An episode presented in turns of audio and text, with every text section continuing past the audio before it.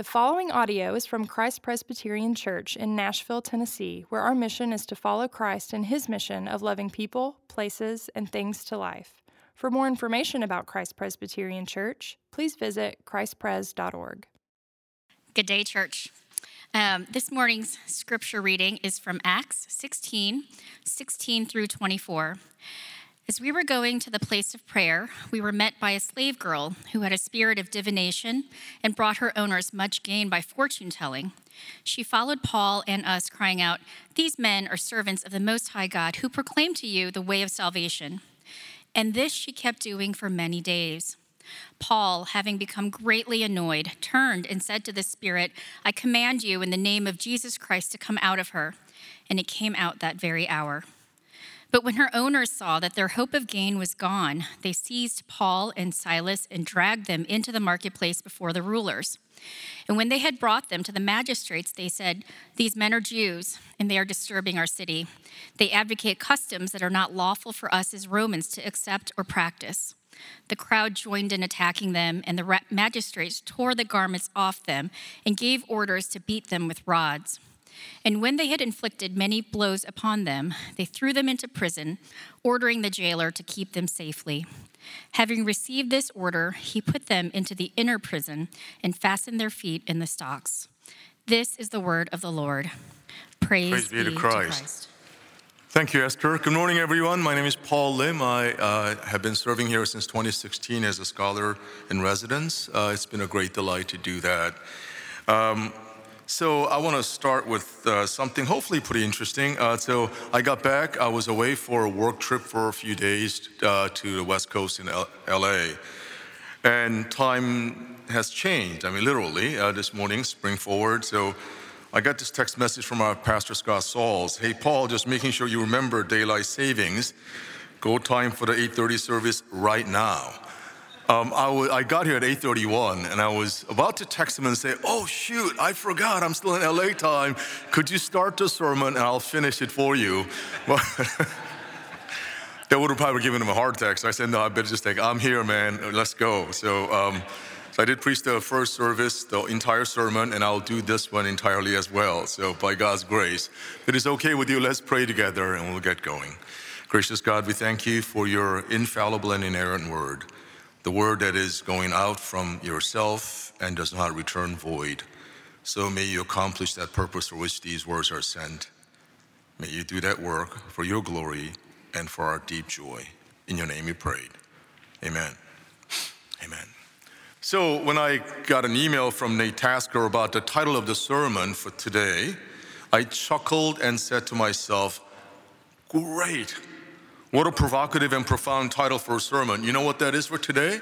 It says, When God Goes to Prison.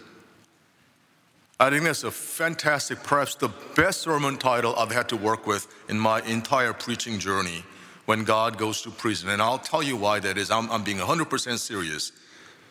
It's because, again, like many sermon assignments I'm given here at Christ Pres, I'm sort of throw, uh, it uh, this throws a hard slider or a curveball if you want to use a baseball analogy, but this one I'm ready to hit, right? So, um, the other uh, part of my vocational calling is I also teach, in addition to being here at Christ Pres, I work at Vanderbilt uh, University as a professor. And one of the things that I do uh, delightfully every four sem- three or four semesters is to teach at a prison. I teach at the uh, Riverbend Maximum Security Prison. And this semester, it is on death row. The class is called God and Human Suffering in Christian Traditions, and it is one with 14 Vanderbilt students who travel to Riverbend Maximum Security Prison each Monday afternoon with me to, to engage in a theological conversation with 12 death row inmates. So the class is God and Human Suffering, and we're inside Unit 2, which is death row, and talking about that and how God is experienced and believed and understood in our midst, even in that context as well. So one of the textbooks that we use for that class is called, um, is by Bryan Stevenson, the founder of EJI, Equal Justice Initiative, and it's a book called Just Mercy, a story of justice and redemption. Steven is, uh, Stevenson is not only the founder of EJI, but also a very, very serious Christian who believes and worships the God of mercy and justice, both justice and mercy. For without both of them, all of us will be lost, he says, and separated and found guilty at the divine court of justice. This is what he says in one of the passages, moving passages in the book. He says, We are all broken by something. We have all hurt someone and have been hurt. We all share the condition of brokenness, even if our brokenness is not equivalent. Our shared vulnerability and imperfection nurtures and sustains our capacity for compassion. We have a choice to make. We can embrace our humanness, which means embracing our broken natures and the compassion that remains our best hope for healing. Or we can deny our brokenness, forswear compassion, and as a result, deny our own humanity. So, before we delve into this provocative and profoundly powerful title of today's sermon, When God Goes to Prison, let's take a look around the text that we have just read today. So, at one level, this story that we read from Acts chapter 16, verses 16 to 24, is a strange one, isn't it? If you're paying attention to it, I'm sure you've noticed it is slightly strange to say the least. We read of the following points. One, we encounter a female slave uh, who made her owners a lot of money by fortune telling. There are a number of issues that are unsettling somewhat for many of us. First of all, for many modern sensibilities, the word slavery raises our moral antenna and unsettles a bit, to say the least. Furthermore, we hear that she had a spirit by which she predicted the future, as the Bible says. Among other things, it seems that we might have to get off of our reformed flatland and at least recognize that this is not a figure of speech. It happened that she was doing this uh, fortune telling or future telling and then was gaining a lot of money for her owners and perhaps even wrestle with the fact that things that go beyond our grasp can and do happen. Prediction of future, we read about that right here. But here also in our story, if she was not saying any such thing. She wasn't talking about the future event. She was actually, in fact, revealing the true identity of the Most High God. She was saying that this is, you know who these people are? She was saying that these are the servants of the Most High God, and they're here to show us the way of salvation. So, this God above all other gods, this God has sent Paul and Silas to tell the people about the way to be saved. She kept this up, as it says, for several days. I don't know if you noticed that, and I don't. Did you also see that Paul was quite irritated by it? So uh, he basically told her, her spirit inside, "Get out of it and do not bother me anymore." And then that happened. And when I read this text, I see the confirmation and illustration of the fact that God can use hotheads like Paul. Uh, he was really, really perturbed by it. He said, Get out of this thing. And then that's what happened. That truly and really comforts and encourages me. In conservative circles, uh, where we are in many ways, we tend to exalt people's moral, good, moral goodness, and it's hard to see that they were ever in need of any need of redemption before. It is almost as if it was their ethical achievements and sanctity that earned them a special place in heaven. Paul might have been uh, might have issued murderous threats against the people of God before he met the resurrected Lord en route to Damascus, but after that, he was all right. That's not at all what Paul himself says. Actually, he says, I am, not I was, the chief of sinners. Here's Paul being hot headed, greatly annoyed at something and someone, and that he gets mad at a fortune telling young woman, and God uses Paul and Silas to accomplish God's own purposes.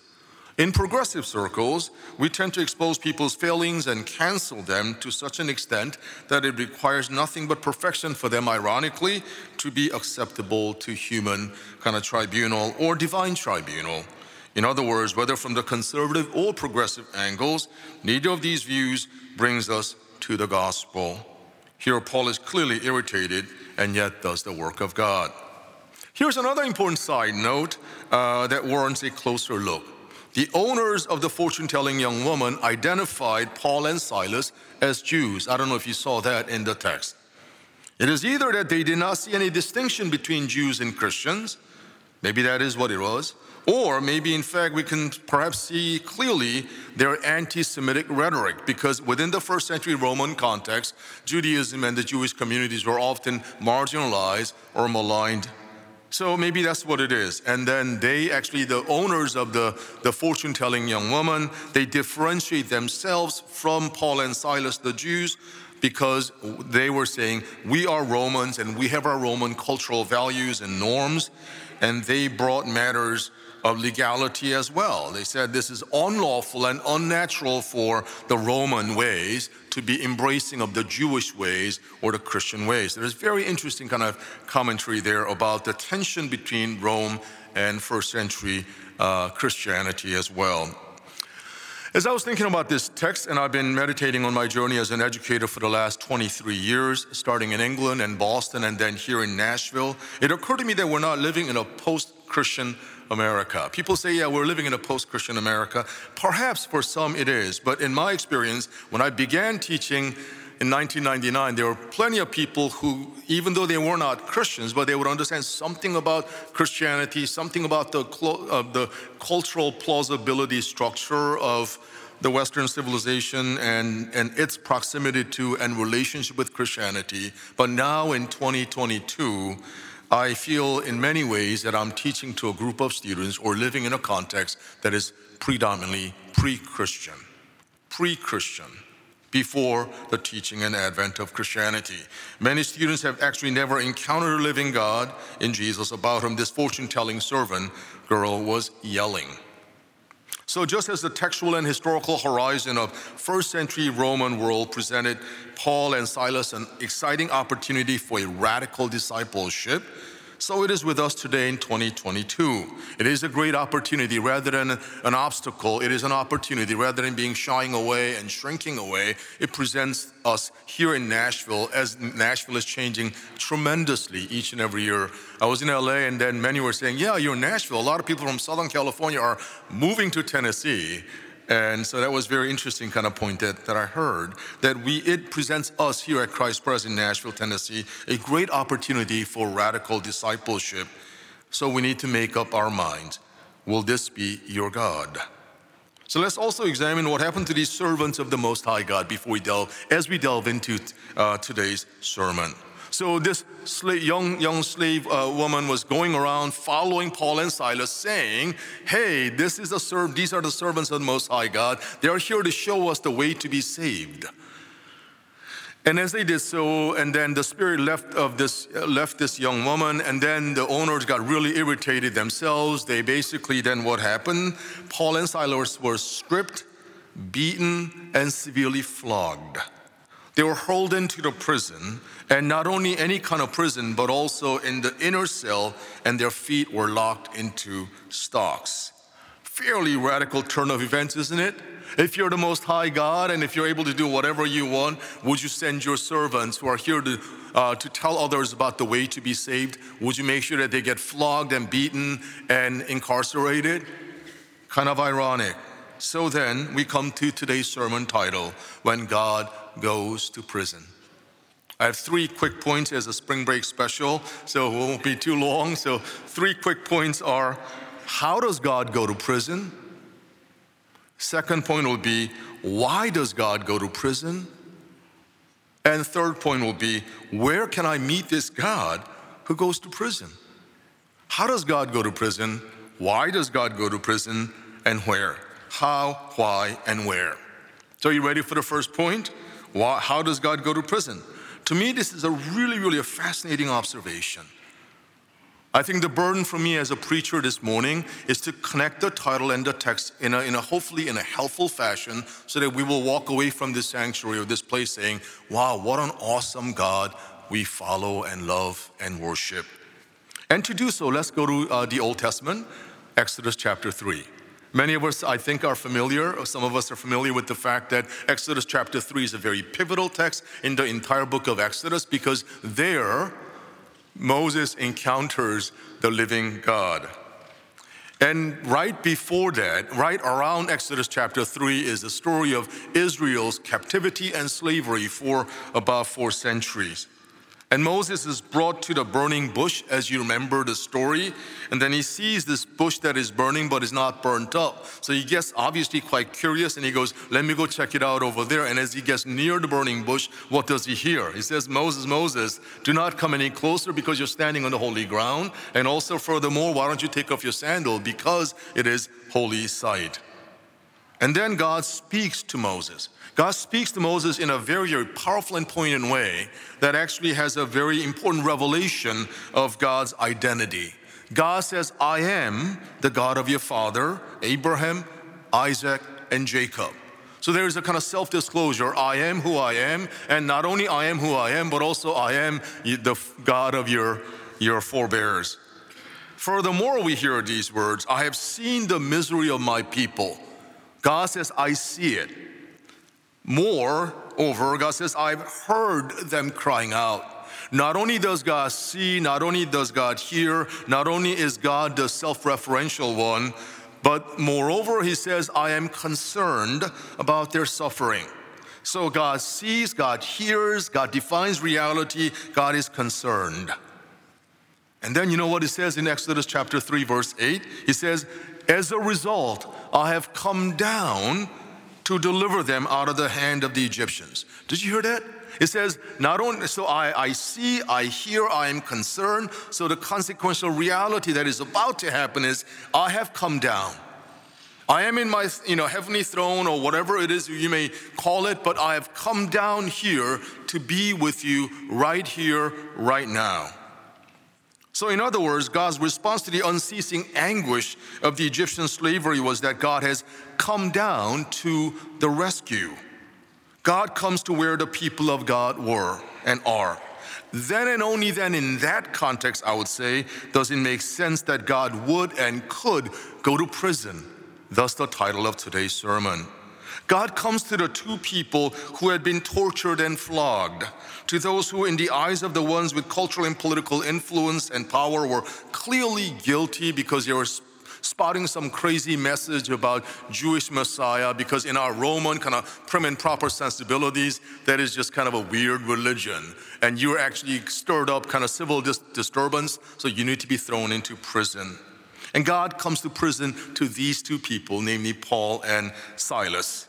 Here we learn that God is someone who comes to where the people of God are, especially among those who are suffering, especially among those who are disenfranchised and marginalized, whether in Ukraine, whether in Northwest China, or whether here in the United States. Augustine, who is a fourth century North African Christian and bishop, he wrote these words. He said, Lord, you are the one who is closer to me than I am to myself that you know me far better than I can ever know myself. And you love me far more than I can ever dare to do so beyond my own self pity and self loathing.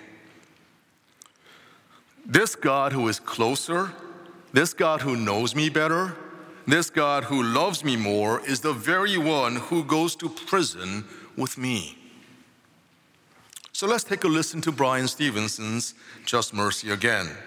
He says the closer we get to mass incarceration and extreme levels of punishment, the more I believe it is necessary to recognize that we all need mercy.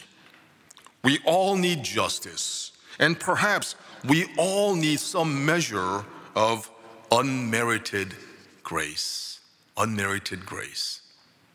So, as I'm teaching this class uh, in, at Riverbend, uh, there have been a couple of hiccups. So uh, one of the things that we, uh, so we're starting actually in person tomorrow. We've had to hold our class at Vanderbilt thus far. But so through this kind of ordeal, what some of the students have mentioned to me was really, really interesting and important, and I want to share it with you. A couple of students said, you know what? Through this kind of ordeal, I learned that, you know, we don't have a lot of control. I mean, the irony is that we're desperate to go to prison and they won't let us, right? And like, at least once a week. And, and because all this kind of uh, COVID protocol and other things. And we come to realize this that, you know what? just when you think that you got everything under control, they are not under your control. Just when you think that you got everything. And, and we came to realize that, you know what? All of us really need that undeserved, kind of unmerited grace. That leads me to the second point. Why would God go to prison? How does God go to prison? God goes to prison with us and through us uh, in, in, this, in, in God's Spirit.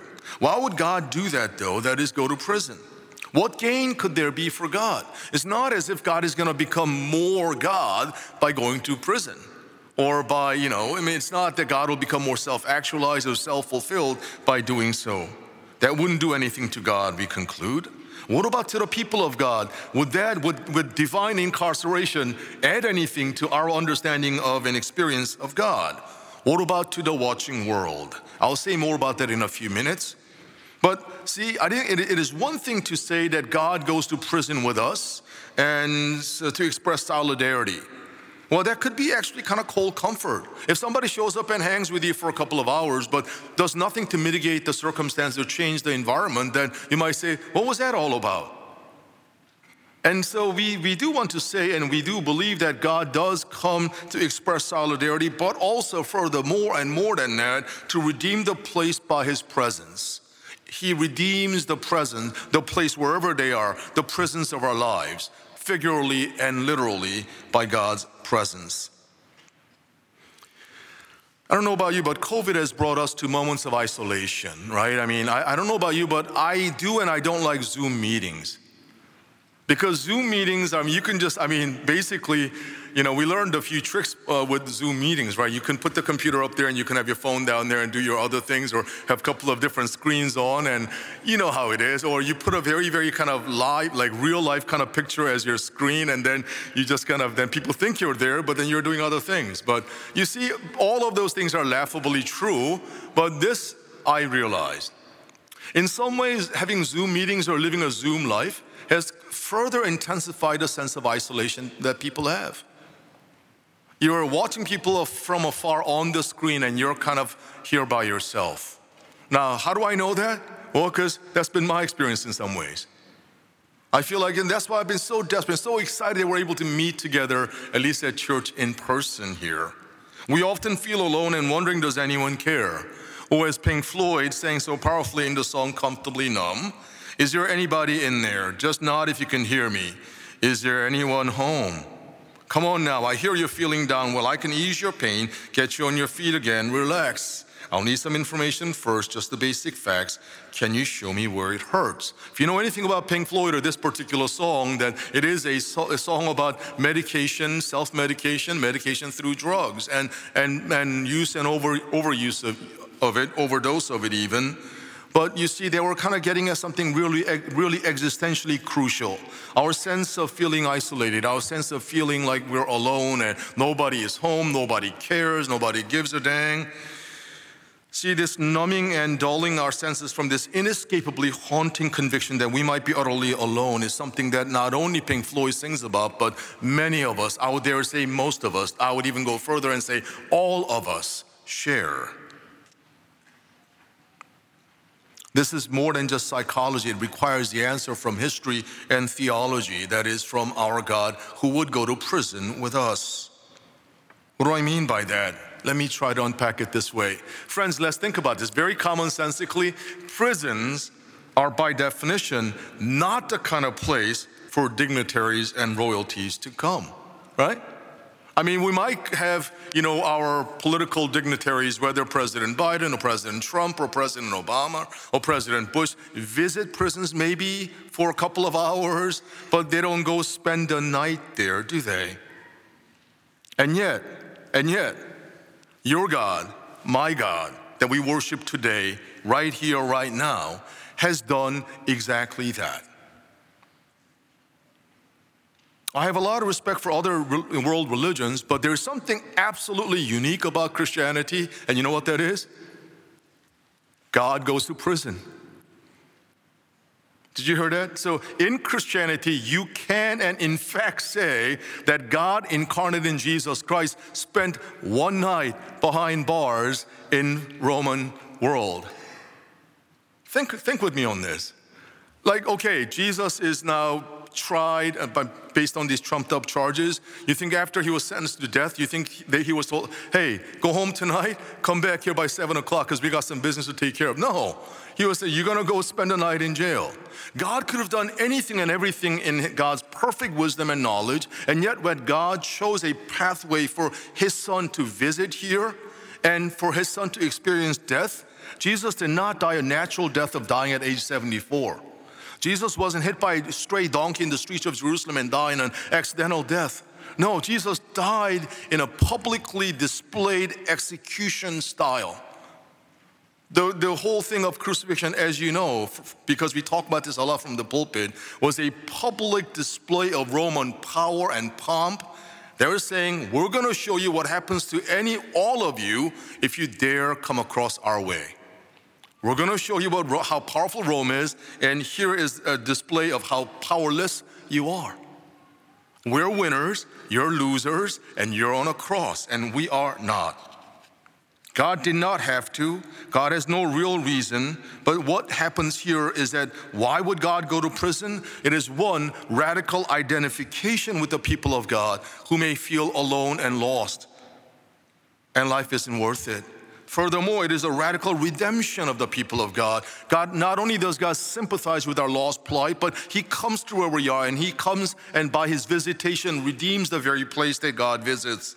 Thirdly, not only is it identification and redemption, but also it is transformation for the witness of the glory of God's grace. God didn't have to, God had no real reason to, to lower himself like that, but God demonstrates God's true humility and God's true power in so doing, because that is what how Christianity inverts our sense of power, our understanding of true uh, dignity, because God is the one who shows the glory of his being by going to prison with Paul and Silas God is the one for whom the most definite display of his power was at the moment of utter betrayal and expiration of his physical death, at the moment of crucifixion.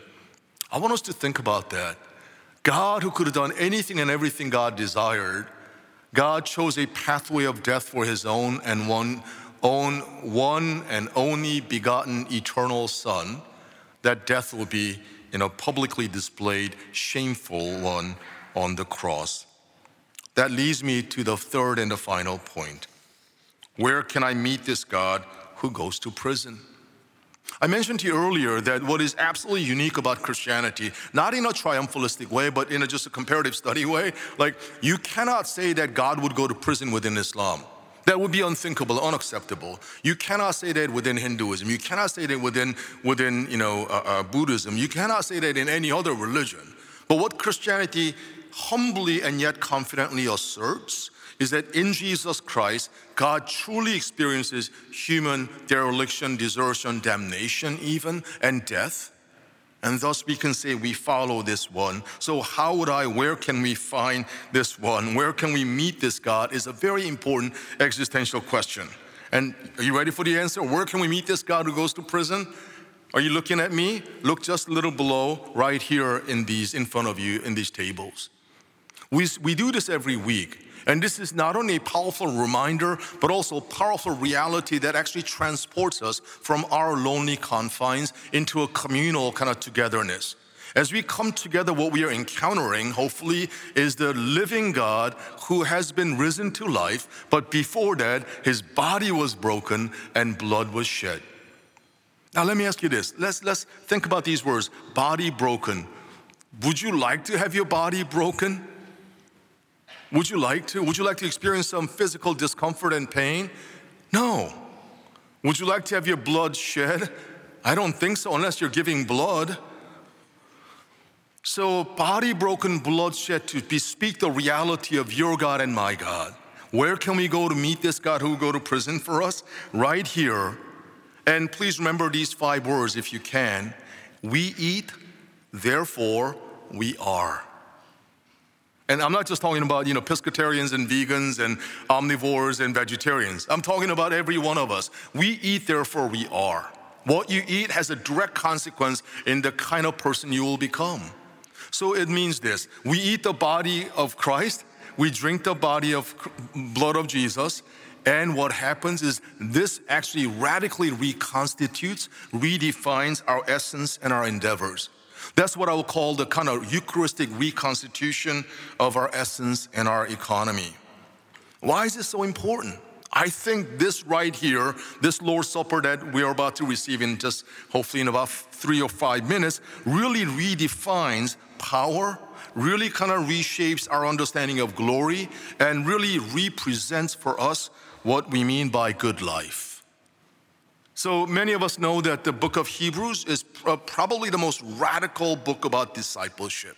And also, it is, uh, as the title indicates, it is written to a group of Hebrew Christians, Jewish Christians, who are now thinking do we need to go back to the protected religion of Judaism, or do we go become even more vulnerable by following Jesus in this new way? Hebrews 12 has this to say.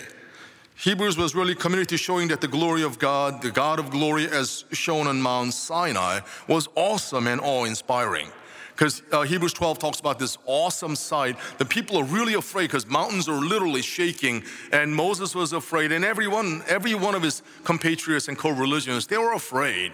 So this Mount Sinai was a display of spectacular display of God's power. But the writer says, while that was and remains an awesome God's display, in God's perfect plan and equally perfect execution of that divine plan, God brought us from Mount Sinai to Mount Zion. Mount Zion, that is where Christ's blood kind of pacifies and, and purifies all of us. So, and but furthermore, in Hebrews chapter 13, the writer says these words The high priest carries the blood of animals into the most holy place as a sin offering, but the bodies are burned outside the camp. And so Jesus also suffered outside the city gate to make the people holy through his own blood. Let us then go to him outside the city gate, bearing the disgrace he bore, because we do not have an enduring city here, but we are looking for the city that is to come, the new city that they're looking forward to. And this is basically the new city catechism. This, in a nutshell, is a new city catechism. New city that is coming down. And so basically, Jesus did not stay inside the city gate, he went outside the city gate. He experienced and embraced vulnerability and death. And the writer says, you know what? Let's do this radical discipleship. Let's go to Jesus outside the city gate because he will meet us there. He will embrace us there because the world may forsake and forget you, but that's maybe okay. They should be increasingly okay. It's a scary proposition, but Christ says, I will never leave you nor forsake you. Let us go to him outside the city gate because this radical discipleship is what we so desperately needed in the first century as we do in the 21st. Where can I find this God who goes to prison? Who is this God? That God is as ironic, as, as incomprehensible as that might be, the one who experienced death, shame, betrayal, isolation, and yes, incarceration one night before he was put to death, namely Jesus. Where can we find this God? Right here, right in front of us. Let me remind you that unless we sanitize kind of death of Jesus, he died a death of public execution. In the Jewish economy of justice, as Paul writes about it in Galatians, he was accursed. He was cursed because everyone who is hung on a tree is cursed. In the Roman economy of justice, he was also cursed for everyone who was put on a spectacle of crucifixion, suffered on the powerful demonstration of the fact that he was an ultimate loser and the powerless one to this one who died as a powerless one, but raised to life and is living in our hearts today, I would urge you to come and surrender yourself. I want you to come and surrender yourself at this table, saying, Lord, here I am. You need Jesus, I need Jesus at my core and at our cores not just as a cultural palliative we need once a week, but as an hourly reminder of the one who goes to prison where you and I rightly deserve to be, and in fact are in every, in every way, and frees us from that. Christus Victor is a teaching of the early church that says Christ basically beat the power of sin, Satan, and our own self so let's come to this table now. It is what I would call a table of indictment that tells us that no one can qualify oneself by their own merit, but also it's a table of invitation. Christ says, Come, all of you who are weary and heavy laden, for I will give you rest. And also, it is a table of immortal joy because Paul says we actually proclaim the Lord's death until he returns. So let's go to prison. God is the one who would go to prison, who would visit the prison of our souls and says, You are free. I'm with you. I'll never leave you, nor forsake you. So let's surrender ourselves as we come to the table right here and right now. Let's pray. Gracious God and our Heavenly Father, we thank you. We thank you that we worship a God who would go to prison. Thank you for those words. As we ponder that reality more and more, we often find ourselves incarcerated in our own cells of our own devising. We find ourselves utterly alone and alienated. Lord, you come and break us free from that sentence and cell. We thank you that you are ever near us and with us in Christ. And thank you for the reminder of your presence as we communicate with you in this most beautiful and sublime way of eating and drinking as a community. May you do that powerful work that which only you can do right here, right now. Thank you. In your name we pray. Amen.